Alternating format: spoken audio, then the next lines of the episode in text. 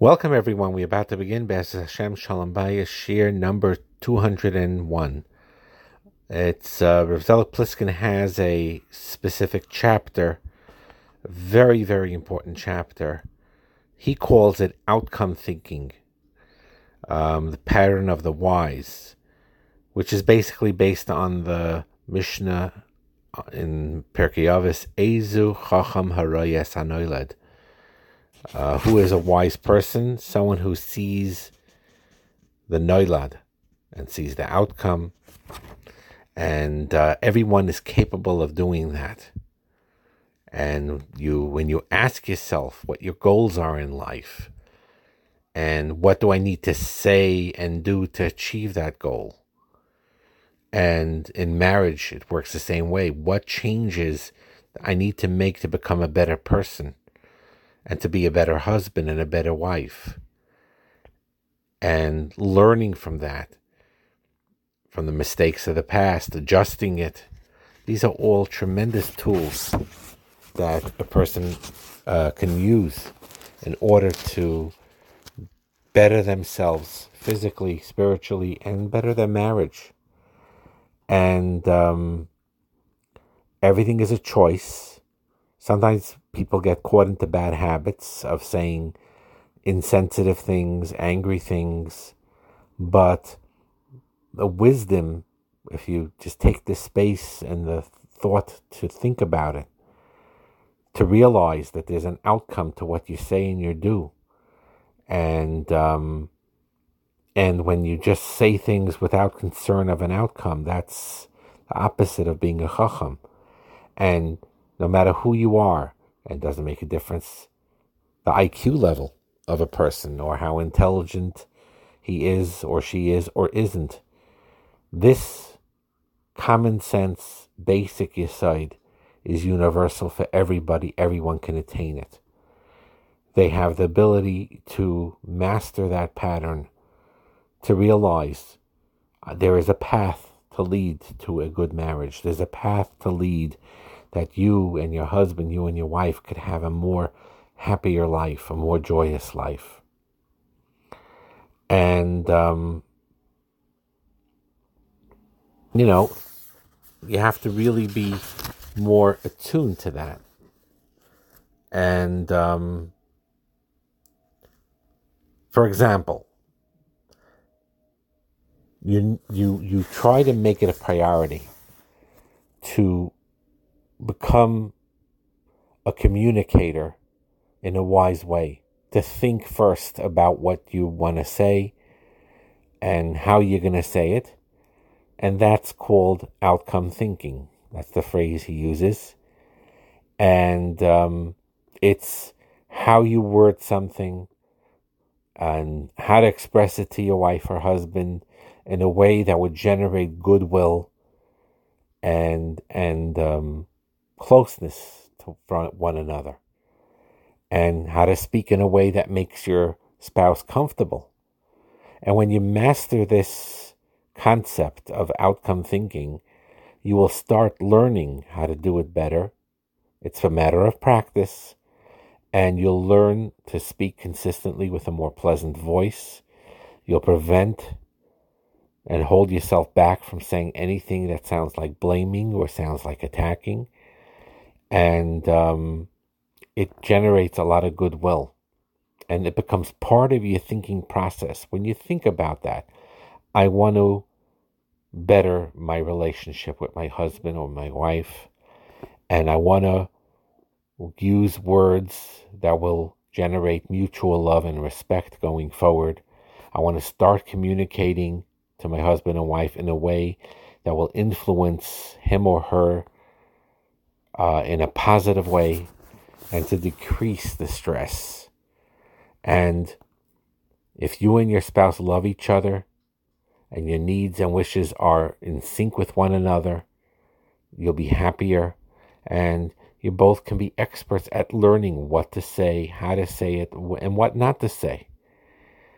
And it's not a matter of, this is very important, what holds people back from this is some types of wishful thinking that people have that are very, very unrealistic by wishing your spouse would be a totally different person or have different needs than they have and not accepting them as a person.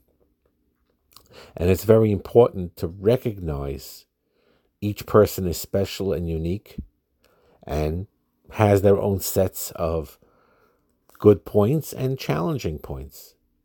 But when you learn how to navigate and learn how to say, okay, I, I, I understand what the obstacles are, and I'm going to work my way around it, and I'm going to work my way through it, and I'm going to work on communicating in a healthier way. That's a beautiful thing. Now, he said interesting that some people objected when they heard about this concept of thinking before what you have to say to your husband and wife. And um, you know so they ask like you know but part of a relationship between a husband and wife is a certain sp- spontaneity of being spontaneous. And that's a wonderful thing but one thing you need to realize, and I think as you practice this, the spont- being spontaneous will come more naturally in a good way.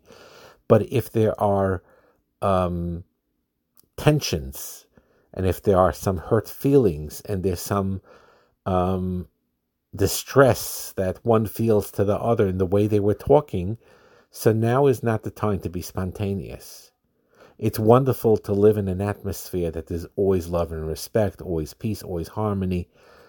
And, you know, if those good times when things are going very, very well, and then you could afford to be that spontaneous as long as you're kind and sensitive as well.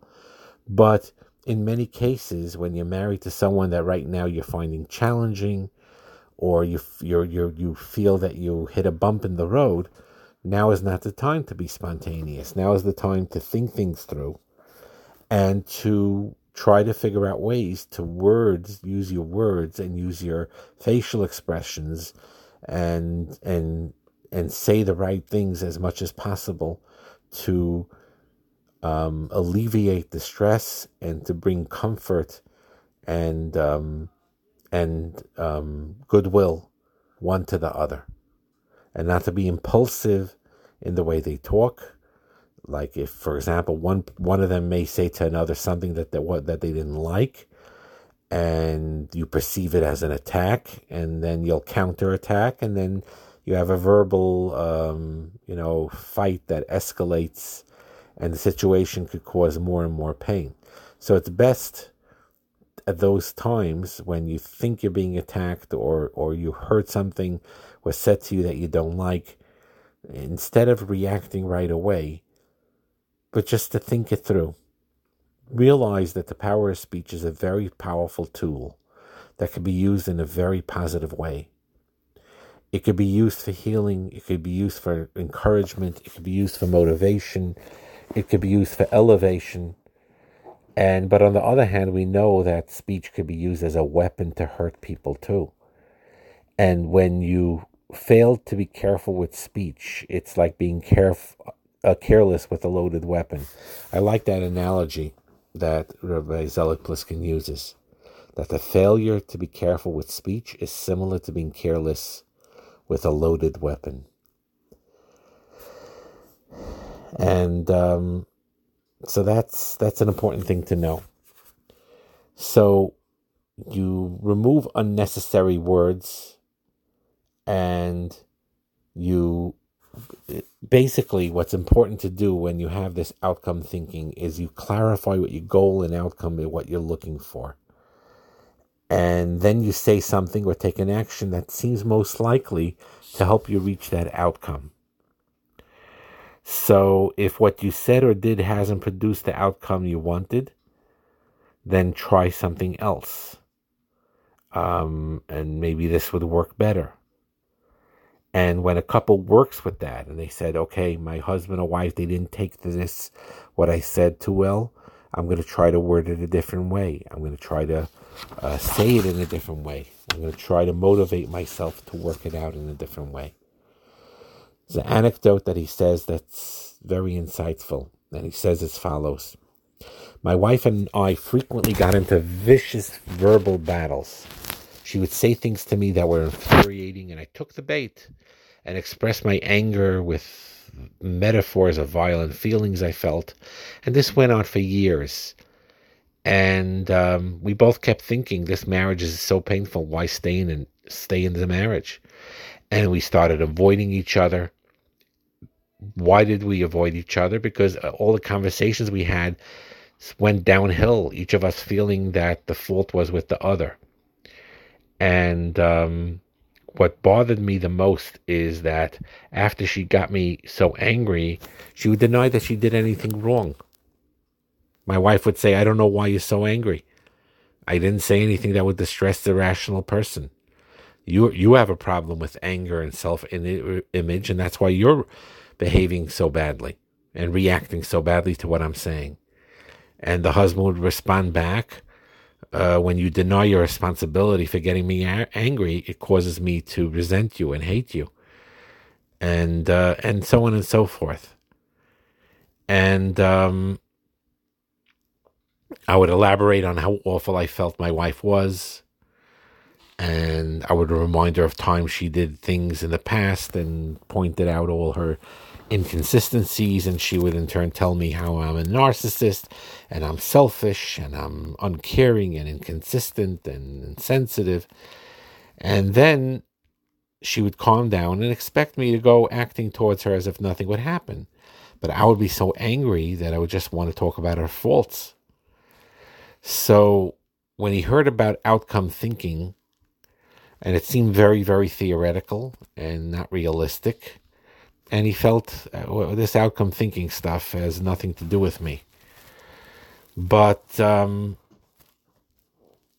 finally, someone who talked to me about this outcome thinking gave me an ultimatum. He says, You're an intelligent person, but you continuously communicate in a dumb way.